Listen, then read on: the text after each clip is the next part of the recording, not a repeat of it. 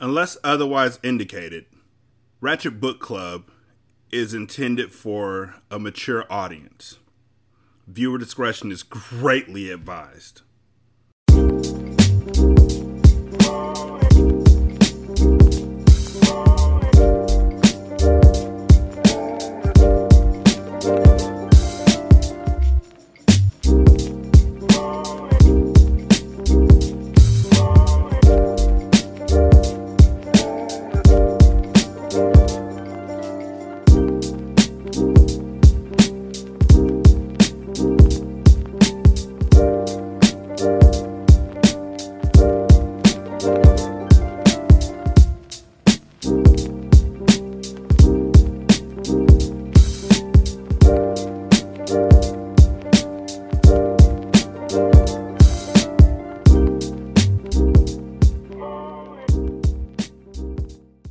Welcome to Ratchet Book Club, where we read hood classics and good classics. I'm Derek. 916 633 1537, Ratchet and Ratchet at gmail.com, Ratchet Book Club on Twitter, Ratchet Book Club on Facebook. It's October. I know, there's no K in October. But, you know, it's how people say it. October. There's no real other way to say it. October just sounds stupid. Try saying it. October. Now say October. See, I told you so.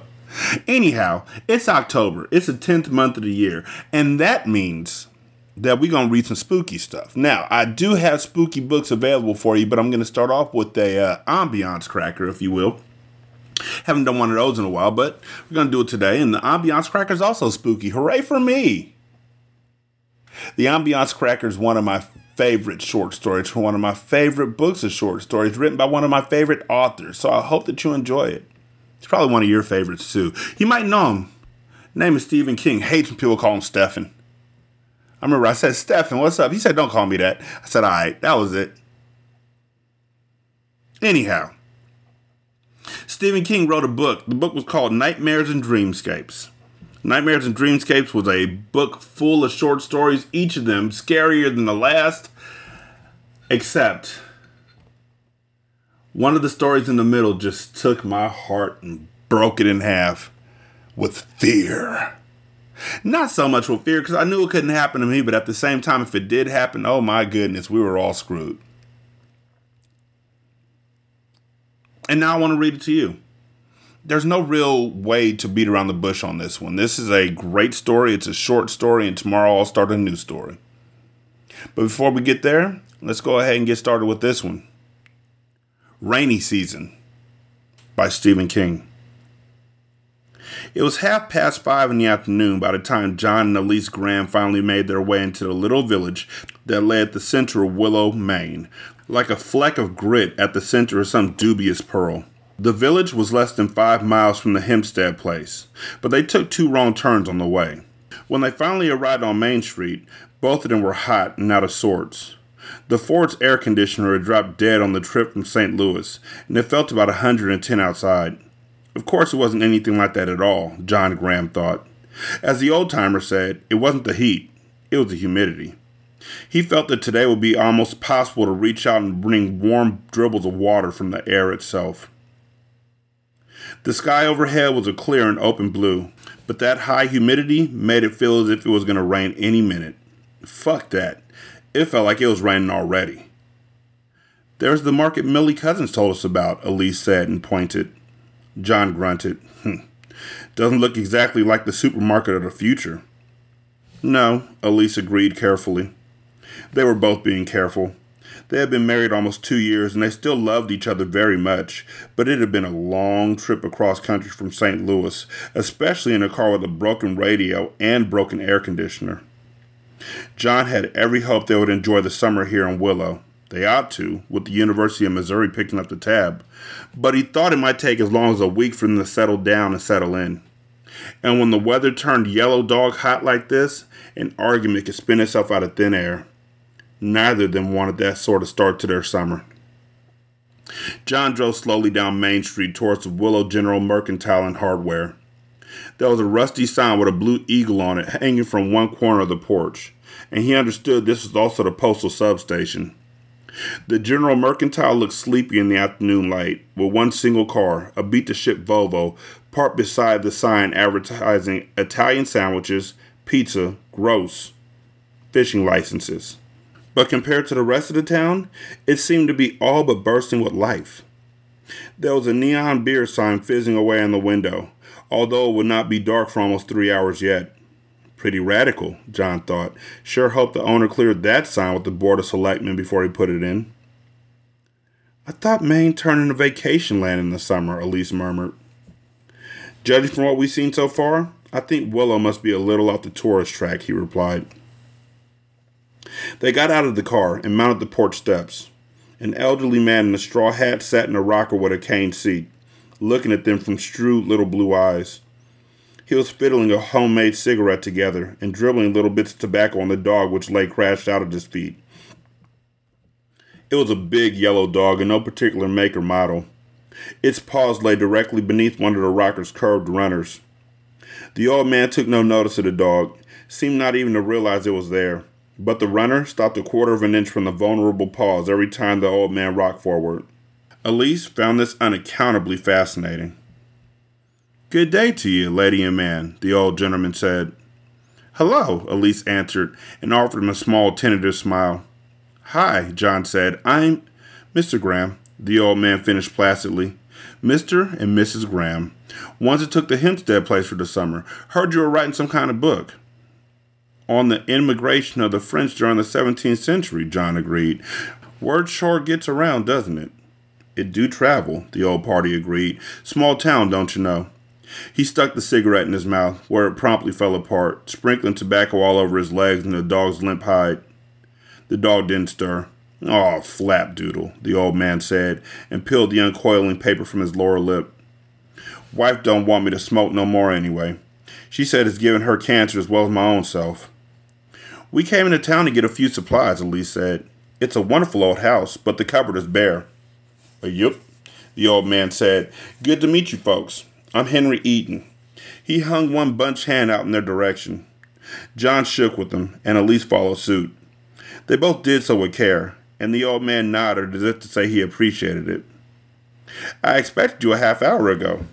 Must have taken a wrong turn or two, I guess. Got a lot of roads for such a small town, you know. He laughed. It was a hollow, bronchial sound that turned into a phlegmy smoker's cough. Got a power of roads in Willow, oh? Oh, yeah. And laughed some more. John was frowning a little. Why would you be expecting us? Lucy Doucette called. Said she saw the new folks go by, Eden said. He took out his pouch of top tobacco, opened it, reached inside, and fished out a pack of rolling papers. You don't know Lucy. But she says you know her grandniece, Mrs. This is Millie Cousin's great aunt we're talking about? Elise asked. Yes'm, Eden agreed. He began to sprinkle tobacco. Some of it landed on the cigarette paper, but most went onto the dog below. Just as John Graham was beginning to wonder if maybe the dog was dead, it lifted its tail and farted. So much for that idea, he thought. In Willow, just about everybody's related to everybody else. Lucy lives down at the foot of the hill. I was going to call you myself, but since she said you were coming in anyway. How did you know we'd be coming here? John asked. Henry Eden shrugged, as if to say, Where else is there to go? Did you want to talk to us? Elise asked. Well, I kind of have to, Eden said. He sealed his cigarette and stuck it in his mouth. John waited to see if it would fall apart as the other one had. He felt mildly disoriented by all this, as if he had walked unknowingly into some bucolic version of the CIA. The cigarette somehow held together. There was a charred scrap of sandpaper tacked to one of the arms of the rocker. Eden struck the match on it and applied the flame to a cigarette, half of which incinerated on contact. I think you and Mrs. might want to spend tonight out of town, he finally said. John blinked at him. Out of town? Why would we want to do that? We just got here. Good idea, though, mister, a voice said from behind Eden. The Grahams looked around and saw a tall woman with slumped shoulders standing inside the mercantile's rusty screen door. Her face looked out at them from just above an old tin sign advertising Chesterfield cigarettes. 21 great tobaccos make 20 wonderful smokes. She opened the door and came out on the porch. Her face looked sallow and tired, but not stupid. She had a loaf of bread in one hand and a six pack of Dawson's ale in the other. I'm Laura Stanton, she said. It's very nice to meet you. We don't like to see him unsociable in Willow, but it's the rainy season here tonight. John and Elise exchanged bewildered glances. Elise looked at the sky. Except for a few small, fair weather clouds, it was a lucid, unblemished blue. I know how it looks, the Stanton woman said, but that doesn't mean anything, does it, Henry? No, ma'am, Eden said. He took one giant drag on his eroded cigarette and then pitched it over the porch rail. You can feel the humidity in the air, the Stanton woman said. That's the key, isn't it, Henry? Well, Eden allowed, a yo. But it is seven years, to the day. The very day, Laura Stanton agreed. They both looked expectantly at the Grahams. Pardon me, Elise said at last. I don't understand any of this. Is it some sort of local joke? This time, Henry Eden and Laura Stanton exchanged the glances, then sighed at exactly the same moment, as if on cue. I hate this, Laura Stanton said, although whether to the old man or to herself, John Grant had no idea. Got to be done, Eden replied. She nodded and then sighed. It was a sigh of a woman who has set down a heavy burden and knows she must now pick it up again. This doesn't come up very often, she said, because the rainy season only comes in Willow every seven years. June 17th, Eden put in. Rainy season every seven years on June 17th. Never changes, not even in leap year. It's only one night, but rainy season what it always been called. Damned if I know why. Do you know why, Laura? No, she said, and I wish you stopped interrupting, Henry. I think you're getting senile. Well, pardon me for living. I just fell off the hearse, the old man said, clearly nettled. Elise threw John a glance that was a little frightened. Are these people having us on? it asked. Or are they both crazy? John didn't know, but he wished heartily that they had gone to Augusta for their supplies. They could have gotten a quick supper at one of the clam stands along Route 17. Now listen, the stand woman said kindly. We reserved a room for you at the Wonderview Motel out on the Woolwich Road if you want it. The place was full, but the manager's my cousin, and he was able to clear one room out for me. You can come back tomorrow and spend the rest of the summer with us. We'll be glad to have you. If this is a joke, I'm not getting the point, John said. No, it's not a joke, she said. She glanced at Eden, who gave her a brisk little nod as if to say, Go on, don't quit now. The woman looked back at John and Elise, appeared to steel herself, and said, You see, folks, it rains toads here in Willow every seven years. There, now you know. Toads, Elise said in a distant, musing, tell me I'm dreaming all of this up voice. Toads, a yup. Henry Eden affirmed cheerfully.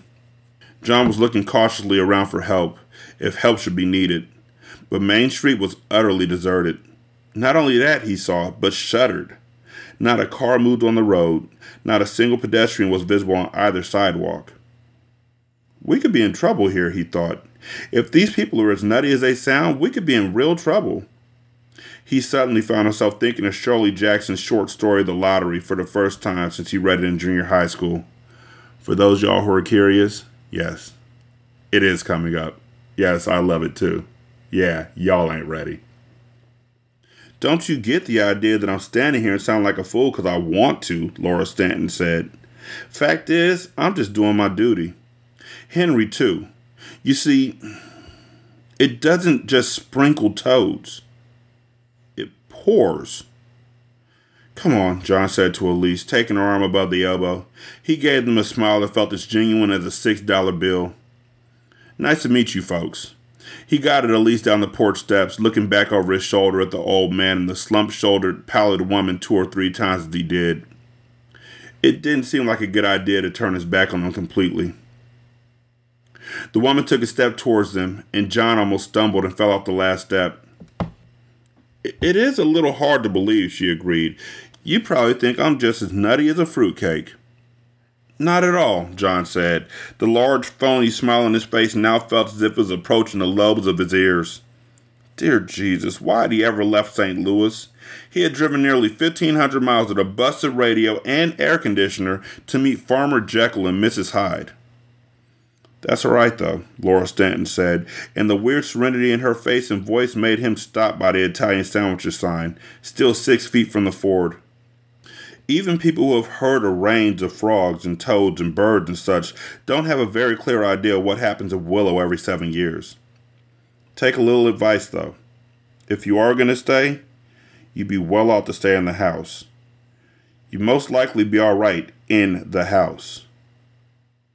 Might want to close your shutters, though, Eden added. The dog lifted his tail and articulated another long and groaning dog fart, as if to emphasize the point. We'll, we'll do that, Elise said faintly. And then John had the Ford's passenger door open and was nearly shoveling her inside. You bet, he said through his large frozen grin. And come back and see us tomorrow, Eden called as John hurried around the front of the Ford to his side. You'll feel a mite bit safer around us tomorrow, I think. He paused, then added, If you're still around at all, of course. John waved, got behind the wheel, and pulled out. There was silence on the porch for a moment as the old man and woman with the pale, unhealthy skin watched the Ford head back up Main Street. It left at a considerably higher speed than that at which it had come.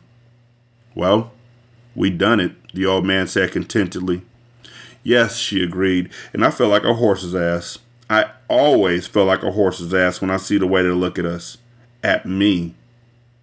Well, he said, it's only once every seven years, and it has to be done just that way because. Because it's part of the ritual, she said glumly. Yep, it's the ritual. As if agreeing it was so, the dog flipped up his tail and farted once more. The woman booted it and then turned to the old man with her hands clamped on her hips. That is the stinkiest mutt in four towns, Henry Eden. The dog arose with a grunt and staggered down the porch stairs, pausing only long enough to favor Laura Stanton with a reproachful gaze. He can't help it, Eden said. She sighed, looking up the road after the Ford. It's too bad, she said. They seem like such nice people. Nor can we help that, Henry Eden said, and began to roll another smoke. So the Grahams ended up eating dinner at a clam stand after all. They found one in the neighboring town of Woolwich, home of the scenic Wonder View Motel, John pointed out to Elise in a vain effort to raise a smile, and sat at a picnic table under an old, overspreading blue spruce. The clam stand was in sharp, almost jarring contrast to the buildings on Willow's main street. The parking lot was nearly full. Most of the cars, like theirs, had out of state license plates, and yelling kids with ice cream on their faces chased one another while their parents strolled about, slapped black flies, and waited for their numbers to be announced over the loudspeaker.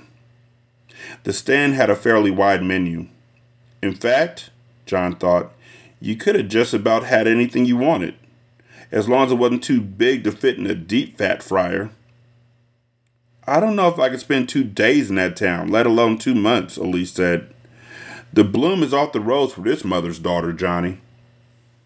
It was a joke, that's all. The kind the natives like to play on the tourists. They just went too far with it.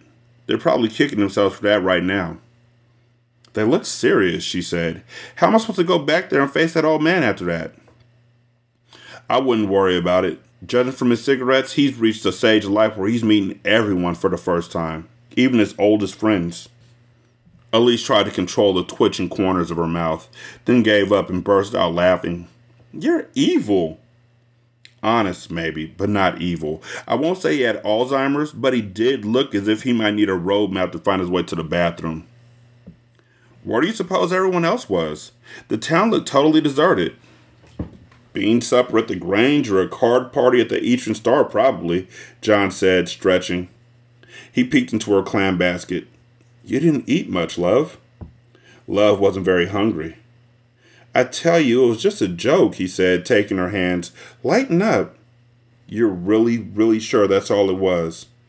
Really, really. I mean, hey, every seven years it rains toads in Willow, Maine. It sounds like an outtake from a Steven Wright monologue. She smiled wanly. It doesn't rain, she said. It pours. They subscribe to the old fisherman's credo, I guess. If you're going to tell one, tell a whopper. When I was a kid at sleepaway camp, it used to be snipe hunts. This really isn't much different. And when you stop to think about it, it really isn't that surprising. What isn't? That people who make most of their yearly income dealing with summer people should develop a summer camp mentality. That woman didn't act like it was a joke. I'll tell you the truth, Johnny. She sort of scared me. John Graham's normally pleasant face grew stern and hard. The expression did not look at home on his face, but neither did it look faked or insincere. I know, he said, picking up their wrappings and napkins and plastic baskets, and there's going to be an apology made for that. I find foolishness for the sake of foolishness agreeable enough, but when someone scares my wife, hell, they scare me a little too. I draw the line. Ready to go back? Can you find it again? He grinned and immediately looked more like himself. I left a trail of breadcrumbs. How wise you are, my darling, and got up. She was smiling again, and John was glad to see it. She drew a deep breath. It did wonders for the front of the blue chambray work shirt she was wearing, and let it out. The humidity seems to have dropped. Yeah. John deposited their waste into a trash basket with a left handed hook shot and then winked at her. So much for rainy season. But by the time they turned onto the Hempstead Road, the humidity had returned and with a vengeance. John felt as if his own t shirt had turned into a clammy mass of cobweb clinging to his chest and back. The sky, now turning a delicate shade of evening primrose, was still clear, but he felt that if he had a straw, he could have drunk directly from the air. There was only one other house on the road, at the foot of the long hill with the Hempstead place at the top. As they drove past it, John saw the silhouette of a woman standing motionless at one of the windows and looking out at them. Well, there's your friend Millie's great aunt, John said. She sure was a sport to call the local crazies down at the general store and tell them we were coming. I wonder if they would have dragged out the whoopee cushion and joy buzzers and chattery teeth if we had stayed a little longer. That dog had his own built in joy buzzer. John laughed and nodded. Five minutes later, they were turning into their own driveway. It was badly overgrown with weeds and dwarf bushes, and John intended to take care of that little situation before the summer got much older. The Hempstead place itself was a rambling country farmhouse, added to by succeeding generations whenever the need, or maybe just the urge to do some building happened to strike. A barn stood behind it, connected to the house by three rambling zigzag sheds. In this flush of early summer, Two of the three sheds were almost buried in fragrant drifts of honeysuckle. It commanded a gorgeous view of the town, especially on a clear night like this one. John wondered briefly just how it could be so clear when the humidity was so high. Elise joined him in front of the car, and they stood there for a moment, arms around each other's waists, looking at the hills, which rolled gently in the direction of Augusta, losing themselves in the shadows of evening. It's beautiful, she murmured and listen. There was a marshy area of reeds and high grass 50 yards or so behind the barn, and in it a chorus of frogs sang and thumped and snapped the elastics got it for some reason stretched in their throats. Well, she said, the frogs are all present and accounted for anyway. No toads, though. He looked up at the clear sky, in which Venus had now opened her coldly burning eye. There they are, Elise, up there! Clouds of toads! She giggled. Tonight, in the small town of Willow, he intoned, a cold front of toads met a warm front of newts, and the result was. She elbowed him. You, she said. Let's go in. They went in, and did not pass go, and did not collect $200. They went directly to bed. Elise was startled out of a satisfying drowse an hour or so later by a thump on the roof. She got up on her elbows. What was that, Johnny? Huh? John said and turned over on his side. Toad, she thought, and giggled, but it was a nervous giggle. She got up and went to the window, and before she looked for anything, which might have fallen on the ground, she found herself looking up at the sky. It was still cloudless, and now shot with a trillion spangled stars. She looked at them, for a moment hypnotized by their simple, silent beauty. Thud. She jerked back from the window and looked up at the ceiling. Whatever it was, it had hit the roof just overhead. John! Johnny, wake up! Who? What? He sat up, his hair all tangled tufts and clock springs. It started, she said, and giggled shrilly. The rain of frogs. Toads, he corrected. Ellie, what are you talking about? Thud, thud. He looked around, then swung his feet out of bed. This is ridiculous, he said softly and angrily. What do you mean? Thud, crash. There was a tinkle of glass downstairs. Oh, god damn, he said, getting up and yanking on his blue jeans. Enough. This is just fucking enough. Several soft thuds hit the side of the house and the roof. She cringed against him, frightened now. What do you mean? I mean, that crazy woman and probably the old man and some of their friends are out there throwing things at the house, he said, and I'm going to put a stop to it right now. Maybe they've held on to the custom of chivalry and the new folks in this little town, but the smash from the kitchen. God damn, John yelled and ran out into the hall. Don't leave me, Elise yelled and ran after him. He flicked up the hallway light switch before plunging downstairs.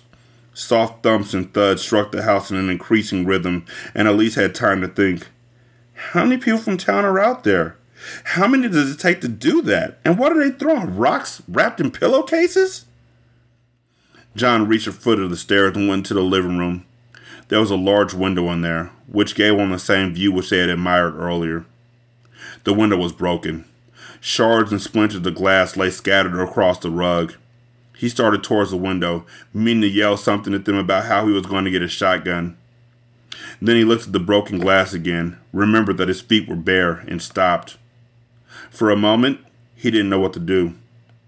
Then he saw a dark shape lying in the broken glass, the rock one of the embellic, interbred bastards had used to break the window, he assumed, and saw red. He might have charged to the window anyway, bare feet or no bare feet. But just then, the rock twitched. That's no rock, he thought. That's a. John? Elise asked. The house rang with those soft thuds now. It was as if they were being bombarded with large, rotten, soft hailstones. John, what is it? A toad, he said stupidly.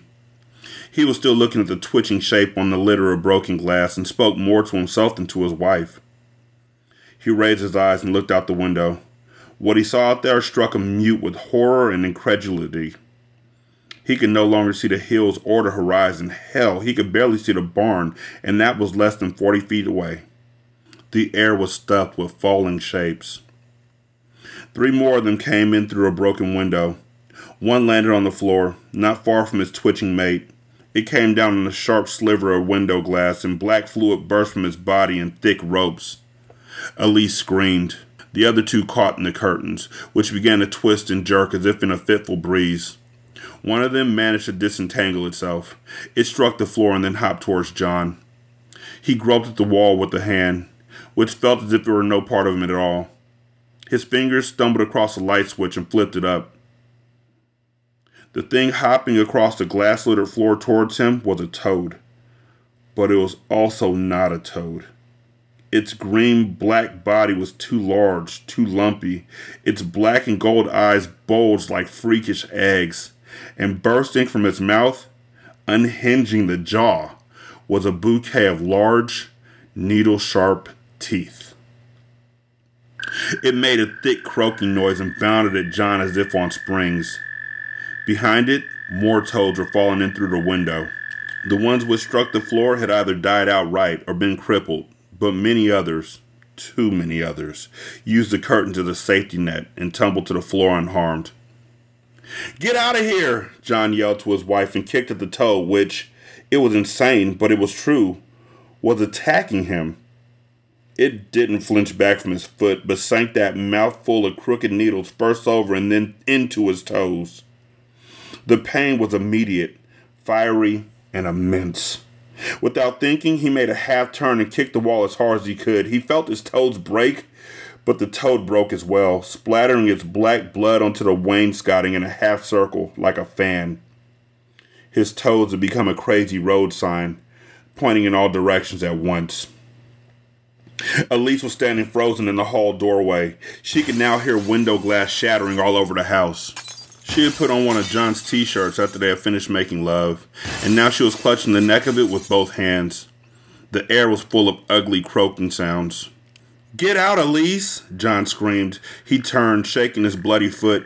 The toad, which had bitten him, was dead, but its huge and improbable teeth were still caught in his flesh like a tangle of fish hooks. This time he kicked at the air, like a man punting a football, and the toad finally flew free. The faded living room carpet was now covered with bloated, hopping bodies, and they were all hopping at them. John ran to the doorway. His foot came down on one of the toads and burst it open. His heel skidded in the cold jelly which popped out of his body, and he almost fell. Elise relinquished her death grip on the neck of her t shirt and grabbed him. They stumbled into the hall together, and John slammed the door, catching one of the toads in the act of hopping through. The door cut it in half. The top half twitched and jutted on the floor, its toothy, black lipped mouth opening and closing, its black and golden pop eyes goggling at them.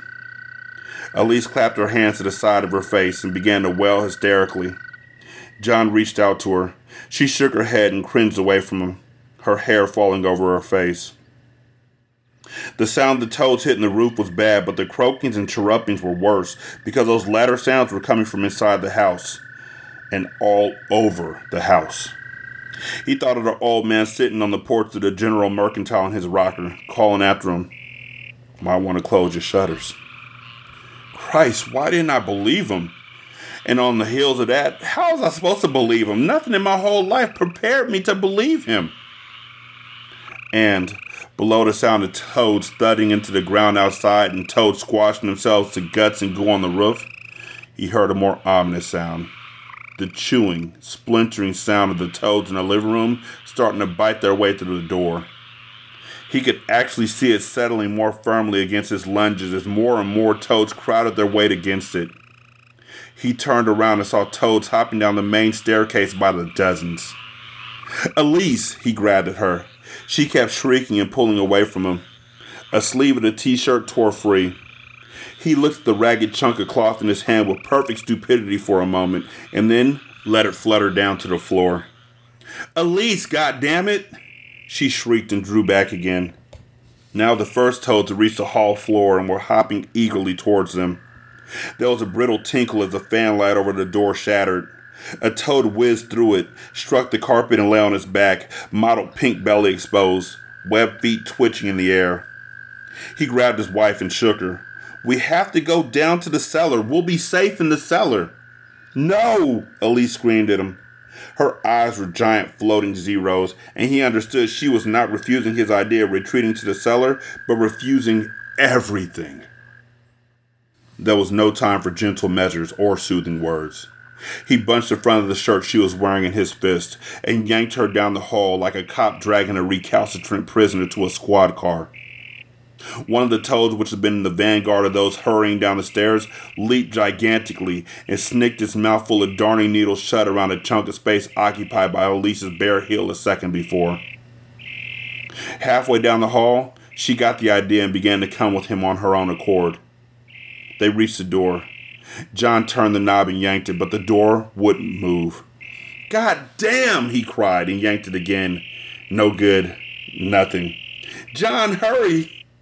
She looked back over her shoulder and saw toads flooding down the hall towards them, taking huge, crazy springs over each other's back, falling on each other, striking the faded Rambler Rose wallpaper, landing on their backs and being overrun by their mates.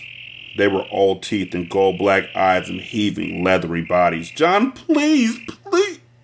Then one of them leaped and battened on her left thigh just above the knee. Elise screamed and seized it, her fingers punching through its skin and into its dark liquid workings. She tore it free, and for a moment, as she raised her hand, the horrid thing was right in front of her eyes, its teeth gnashing like a piece of some small but homicidal factory machine. She threw it as hard as she could. It cartwheeled in the air and then splattered against the wall just opposite the kitchen door. It did not fall, but stuck fast in the glue of its own guts. John, oh Jesus, John! John Graham suddenly realized what he was doing wrong.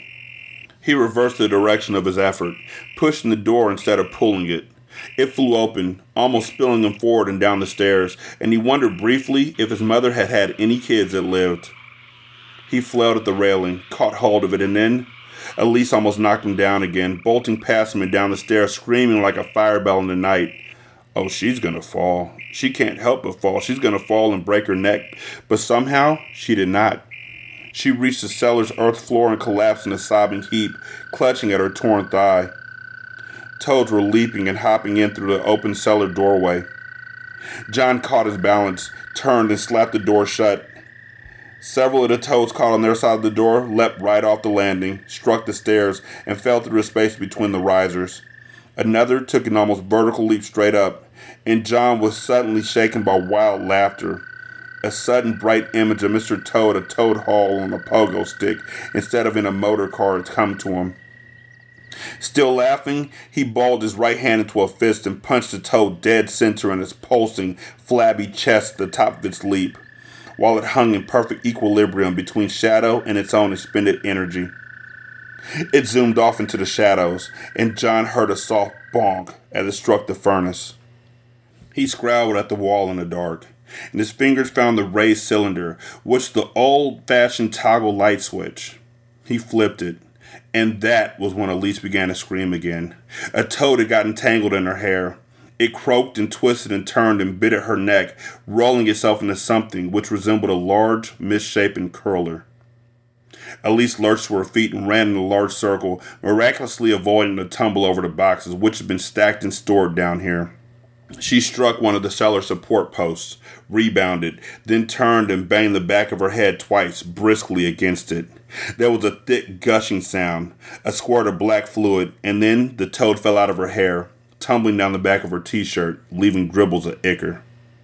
She screamed, and the lunacy in that sound chilled John's blood. He half ran, half stumbled down the cellar stairs, and then folded her in his arms. She fought him at first and then surrendered. Her screams gradually dissolved into steady weeping. Then, over the soft thunder of the toads striking the house and the ground, they heard the croaking of the toads, which had fallen down here.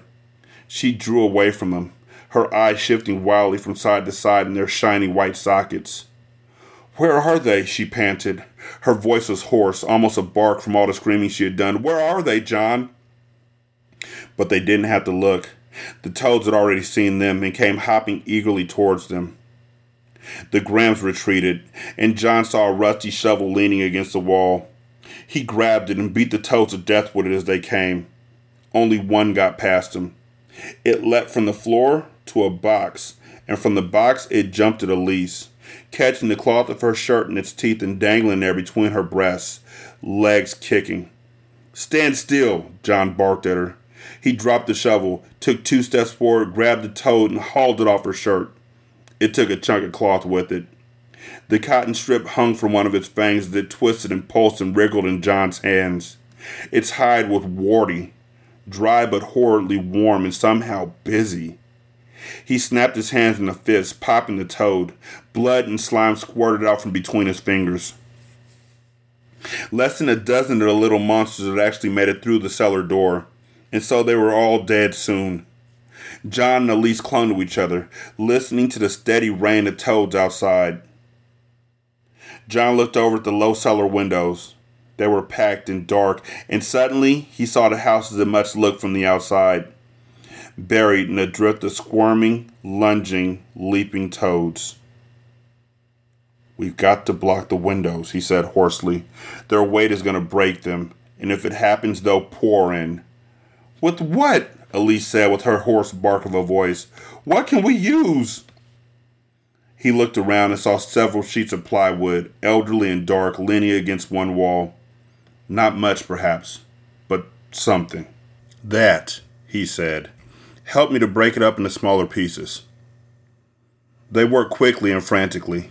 There were only four windows in the cellar, and their very narrowness had caused the panes to hold longer than the larger windows upstairs had done.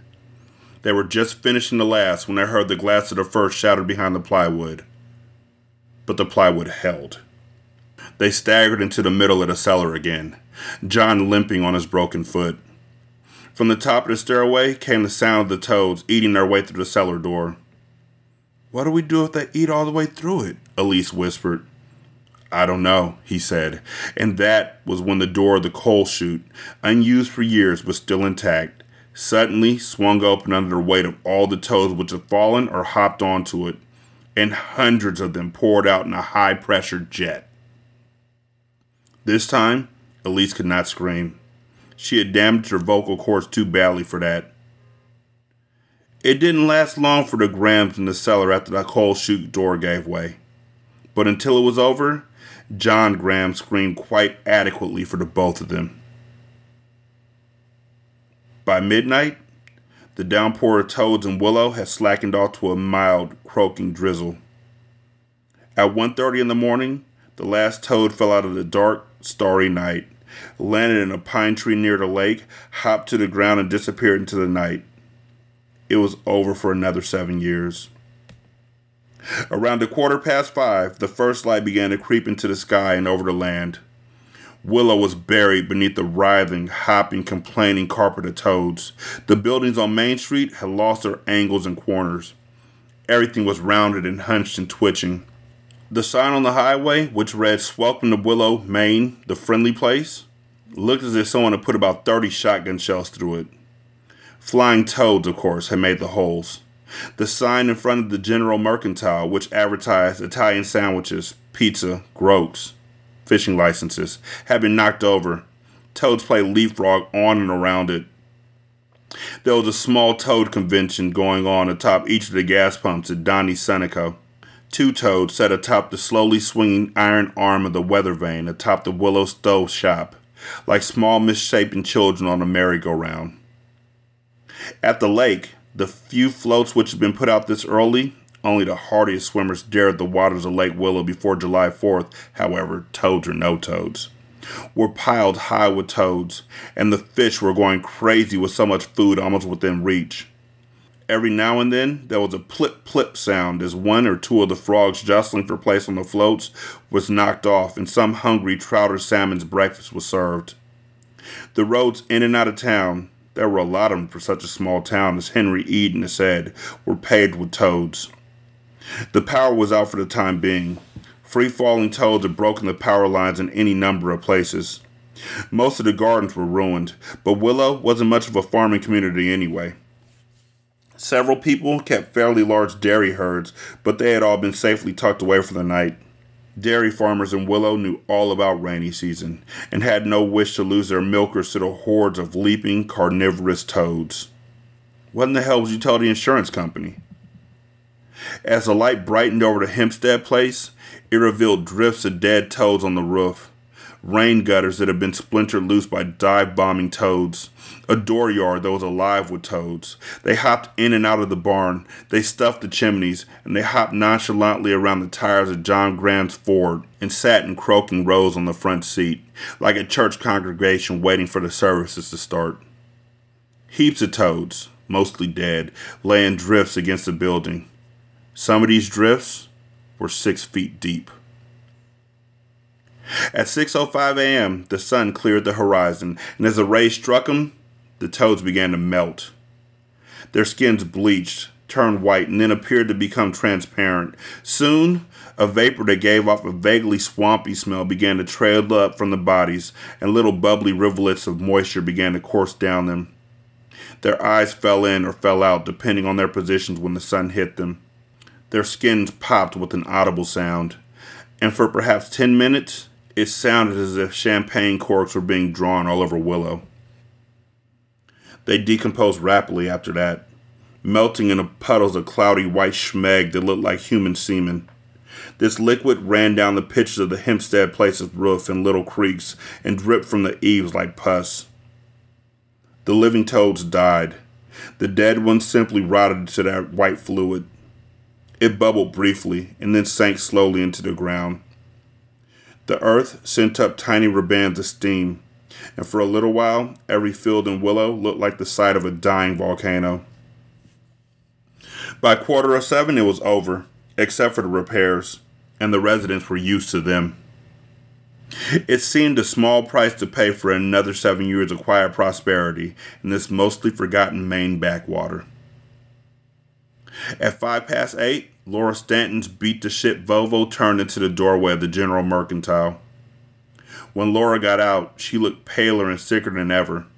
She was sick, in fact. She still had the six pack of Dawson's Ale in one hand, but now all the bottles were empty. She had a vicious hangover. Henry Eden came out on the porch. His dog walked behind him. Get that mutt inside, or I'm going to turn right around and go home, Laura said from the foot of the stairs. You can't help passing gas, Laura. That doesn't mean I have to be around when he lets rip, Laura said. I mean it now, Henry. My head hurts like a bastard, and the last thing I need this morning is listening to that dog play Hell Columbia out of his asshole. Go inside, Toby, Henry said, holding the door open.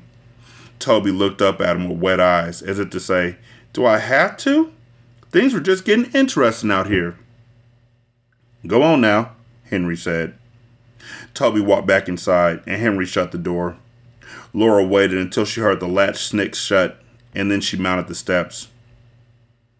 Your sign fell over, she said, handing him the carton of empties. I got eyes, woman, Henry said. He was not in the best temper this morning himself. Few people in Willow would be. Sleeping through a rain of toads was a goddamn hard piece of work. Thank God it only happened once every seven years, or a man would be apt to go shit out of his mind. You should have taken it in, she said. Henry muttered something she didn't quite catch. What was that? I said we should have tried harder, Henry said defiantly. They were a nice young couple. We should have tried harder. She felt a touch of compassion for the old man, in spite of her thudding head, and laid a hand on his arm. It's the ritual, she said. Well, sometimes I just feel like saying, frig the ritual. Henry! She drew her hand back, shocked in spite of herself. But he wasn't getting any younger, she reminded herself. The wheels were getting a little rusty upstairs, no doubt. I don't care, he said stubbornly. They seem like a real nice young couple. You said so too, so don't try to say you didn't. I did think they were nice, she said. But we can't help that, Henry. Why, you said so yourself last night. I know, he sighed. We don't make them stay, she said. Just the opposite. We warn them out of town. They decide to stay themselves. They always decide to stay. They make their own decision. That's part of the ritual, too. I know, he repeated. He drew a deep breath and grimaced. I hate the smell afterwards. Whole goddamn town smells like clabbered milk. It'll be gone by noon. You know that. Yeah. But I just about hope I'm underground when it comes around again, Laura. And if I ain't, I hope somebody else gets a job of meeting whoever comes just before rainy season. I like being able to pay my bills when they come due just as well as everybody else, but I tell you, a man gets tired of toads. Even if it is only once every seven years, a man can get damn tired of toads. A woman, too, she said softly. Well, he said, looking around with a sigh, I guess we might try putting some of this damn mess right, don't you? Sure, she said. And you know, Henry, we don't make ritual, we only follow it. I know, but. And things could change. There's no telling when or why, but they could. This might be the last time we have rainy season, or next time no one from out of town might come. Don't say that, he said fearfully. If no one comes, the toes might not go away like they do when the sun hits them. There, you see, she asked. You have come around to my side of it after all. Well, he said, it is a long time, ain't it? Seven years is a long time. Yes. They was a nice couple, weren't they? Yes, she said again. Awful way to go, Henry Eden said with a slight hitch in his voice, and this time she said nothing. After a moment, Henry asked her if she would help him set up his sign again. In spite of her nasty headache, Laura said she would. She didn't like to see Henry so low, especially when he was feeling low over something he could control no more than he could control the tides or the phases of the moon. By the time they finished, he seemed to feel a little better. Yeah, he said.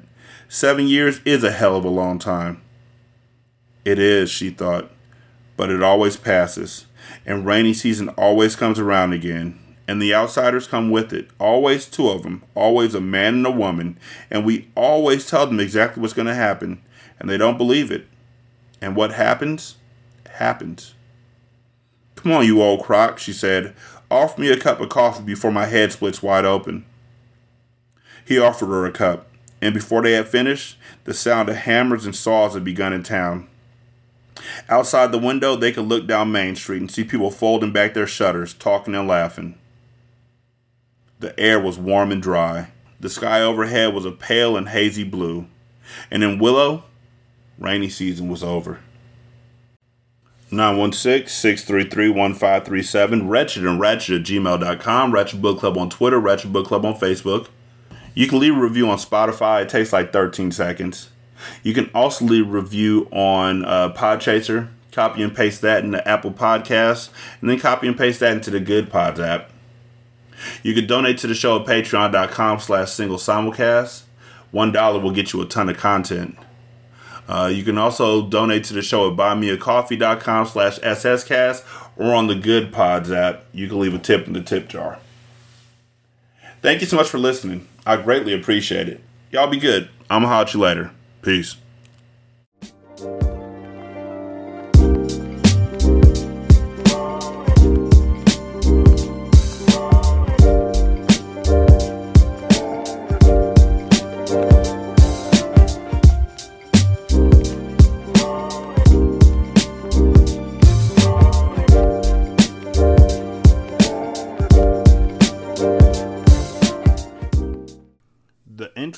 Outro to Ratchet Book Club is by That Kid Garan, and it's called Goodbyes. You can email him at tkgbeats94 at gmail.com for more information on how to lease this beat. This is Single Simulcast.